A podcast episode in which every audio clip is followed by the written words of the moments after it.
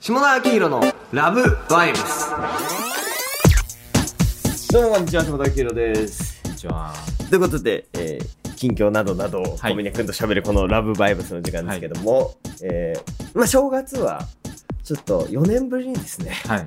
就活合宿をしてきましたああ、そうです。うちの下田さんがやってる就活エッジではいはい合宿をしてましたよね。そうなんですよ、はいまあみ3日4日ですよ3日4日にはいはいは20人大学生を連れて僕もかつての4年前の就活エッジの合宿で結構下田さんと仲良くなった記憶がそうありますよね。覚えてるあれは俺が38度の熱を出してて、はいはいはい。したら小峰君だけが気づいてくれてすっごい静かなんですよ、次の日の朝。 そうそうそう俺の横に来て「あの僕と喋ったりしなくていいですから」って言って 守ってくれるって時にこの人とはずっと一緒にいられるマッジックアイドルそう思うのです。クそうですね。いやでもすっごい楽しかったですし、まあなんか基本的には面接を結構朝まで近くやって、はいはいはいみたいな感じだったじゃないはでいすか。はいはいで、すごいその年の僕の代の就活エッジの子たちがすごいいいとこ行ったんですよね。テレビ局やら何やらはいはいはいはいはいはいで、はい芸能プロダクションやら。で、それで4年後にまたちょっとやろうよっていうことでやったみたいな。で、僕らの代すごいそれで仲良くなったんで、あ何なんだ仲良くなったの多分普通にこうみんなで一緒に風呂入ったからじゃないで すか。あれ大きいよね大きいですよね。あすっごいみんなであそこで打ち解けた記憶があるんですよ。その4年前もお風呂に入った時にうん打ち解けた記憶があって、それ下田さんも含めてなんですけど。なんかあそこでなんか女の子の話したんだよね。しましたしました。なんか、お風呂で初めて砕けた話したんですよそうだそうだ誰が好みみたいな あ、そうそう、そういう男子高校生みたいことな。で距離が一気に縮まるっていう縮まりましたよね、あれ、はいは見いは事いには。いはいえ、ちなみになんですけはど、いはい今年のお風呂はどうだったんですか今年のお風呂はね実はねあんまり男子用の風呂が大きくなくてあー。そんで俺一緒に入れなかったんだけど、はいはいちょっと覗きに行ったら、はい。なんか8人くらいの男たちが、はい狭い湯船にめっちゃ詰まっててえ、乗車率っていうか、どれくらいの乗車率も120%くらいのあ、そんなに朝の田園と自然比べになっててあーすごいなでそれでなんかねやっぱ仲良くなったみたいえー、まあそうですよね。そうそうそうそうそ うなんだ。何の話が行われてたんでしょうね。え、ちなみにプログラムとしては一緒だったんですプかログラムとしては足してるけど、まあ、俺が講義したりして、うん面接練習して飯食ってまた朝までうん相談乗るみたいな感じの、結構皆さん変わりましたその、はいはい来る前と後で、なんかこう、まあ、顔の様子だったりとかも含めて。変わったんねかそれはすごい、まあ、うん毎回変わる感じはして結構みんなごちゃごちゃで仲良くななったんですかいやなんかねごちゃごちゃではないか女子アナの人とか来たからあーそこに集まる子たちとかあーなんかそれなんかねちょっと分かれちゃった感あのじ島が何個か。そうそうそうしてもったいないかなとはありましたけどなんか前合宿行った時も、はいなんかすごいいろんな大学の、まあ、早稲田の人とか多かったですよ、はいはいはいはい島さんの後輩の。なんかいろんな大学のやつが来てて、なんか、あ、大学で優秀とかってあんま決まんないかも、みたいなのを僕思えたきっかけでもあって。あーはいはいはいはいはいはいなんか、その合宿の時に、うん島田さんどういう人、この人優秀だなって思ったのかなって、すごい、あー就活においははてははは優秀だな、通りそうだな、みたいな思ったんですよそうね、なんかね、話を聞くじゃない。はい。で、そこの視点が面白い人というか、あー。なんだ、今年聞いてて、おっと思ったのが、なんかその面接の練習をしてて、はい。まあなんかその、報道したいですと。はい。でな何したいんですかみたいな、その殺人者の心理をちょっと知りたいみたいなこと言っうてん、それな、なんでみたいなう。んそれは男の子ですか女の子、えー女の子女子アナ志望の女の子で、えあの、なんか、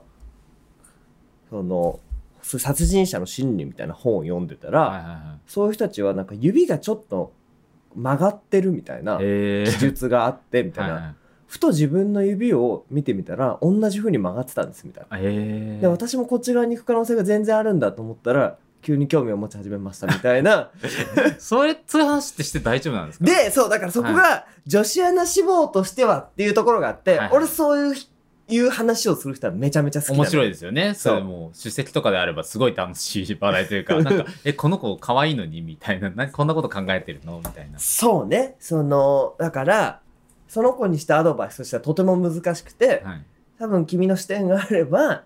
まあ、それなりにそんなに評価してくれる人はどこかにいるはずだから、はいはいは全然すぐに見つかんないかもしんないけはいはいどはい長い目で見れば安心してもいいし、まあ、俺はその心の中でどっかにコミネパターンもあるなと思ってあー横にいてもらうってパターンもあるなと思ってその話をしてたんだけど、はいただ本当に女子アナになりたいなら一回女子アナのコスプレをしないとダメだよって話をあしあてなたるほど全然女子アナっぽくないルックスなのよ。うーこんなことを俺が言うとは思わなかったんだけどさ、はいはいはい まあでも一回大人に迎合しないとさ、職を与えてもらえないじゃん。まあそうですね。そこ、僕もそこが気になりました。コスプレっていうか、もうちょっとなんか、ふんわりしたこと言わないでいいのかな。そうだねそれふんわりって言ったら、うん、なん合か、わせてうくん必要性があって、でもその合わせすぎをずっと続けてると、今度自分を忘れちゃうから、うんその塩梅が難しいんだけどさ。この人に話していいぞみたいな人があったら、こう、話すみたいな。そうそうそうそうまあ面接という場に限らず。そうそうそうそうそうそうそうそうでもだからなんか今までどう評価されてきたって言ったらなんかアナウンサーの人とかに「君は絶対受かる」っていう人もいれば相手にしてくれない人もいたみたいなああ、わかりやすい。すごい分かりやすいかわかりやらすいですね。でもさそれその子のさこう経過を聞いてたらさ、はいやっぱ一時とかで落ちたりしてるわけへだえ。からその求められてるものがさね全然違うってマスメディアに判断されるとそうですね。落ちるし、まあ、それこそ女子アナっていうルックをしないしてないからさその人、うんその綺麗汚い綺麗美 汚いじゃない美人美人じゃないじゃなくてそういういわゆる女子アナ風のルックスをしてないから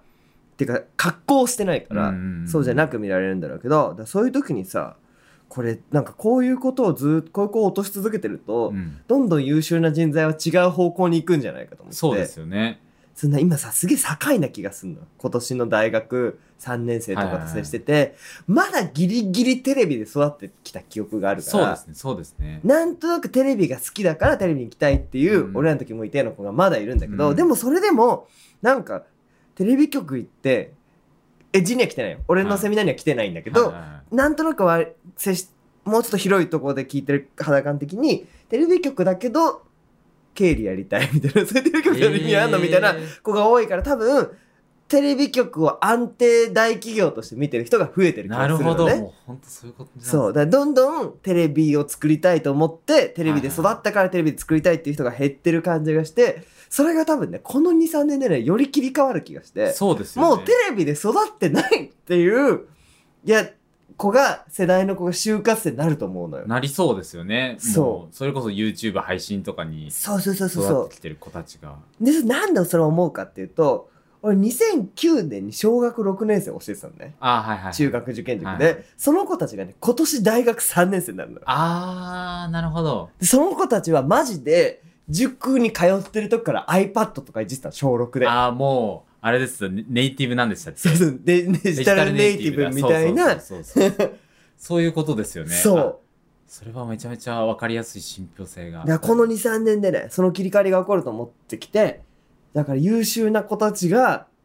もう何どっか違うところに行ったりとか、うんまあ、もしくはなんならすでに有名になってんじゃないかと思ってそういうアあナウンサーーになりたいみたいな自己顕示欲のある子っうて。んでその一例が、まあ、今年の4月に入る子だからあんま言えないけど、なんかはいインスタグラマーみたいなやつが女子アナに内定してんの。へっえ。ていう、まあ、その局がさなんでその子取ったか分かんないから、はいインスタグラマーだからなったとは一概には言えないけそど、うですねでもそういうことも起き始めてるからなるほど。そうそうでも確かにもう発信できる場にいますからね。ただ我々が、まあ、高校生のととかよりも、そうそうそうまあそう SNS 自体も外に向いてるわけじゃないですか。うんうんうんなんか我々の時はミクシーとか、うんうんなんかこうちう、は向内けの側といねうか、こうええドメスティックな感じの SNS だったけど、うんうんもう全世界を対象にこう、ねもう発信するっていう癖がついてる子たちだから、ねなんら不思議じゃないですよね、そのやりたい。い子はもうやってるよって話になるわけじゃんそういうことですよね。ねまあ映画の世界でもさそうで すね。撮ってあげたりやつとかいるわけでしょうきっとわかんないけいまどす、います、いますよ。いそまうすよ。そうそうっていうのはだから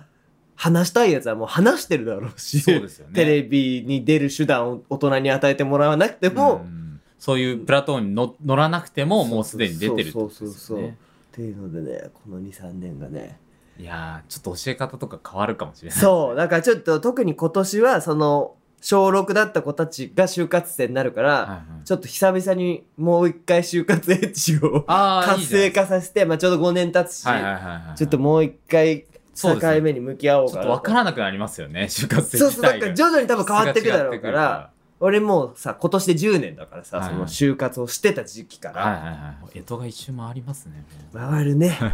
ね、小学6年生の受験から10年経って就活しなきゃいけないってのももうおかしな話だと思うけどねあ。そう、恐ろしい10話年で決まんないよっていうねすごい世あ界りでますすけね。どね。ということで、えー、下田家のラブライブ2、また、えー次回お会いできればと思います。どうもありがとうございました。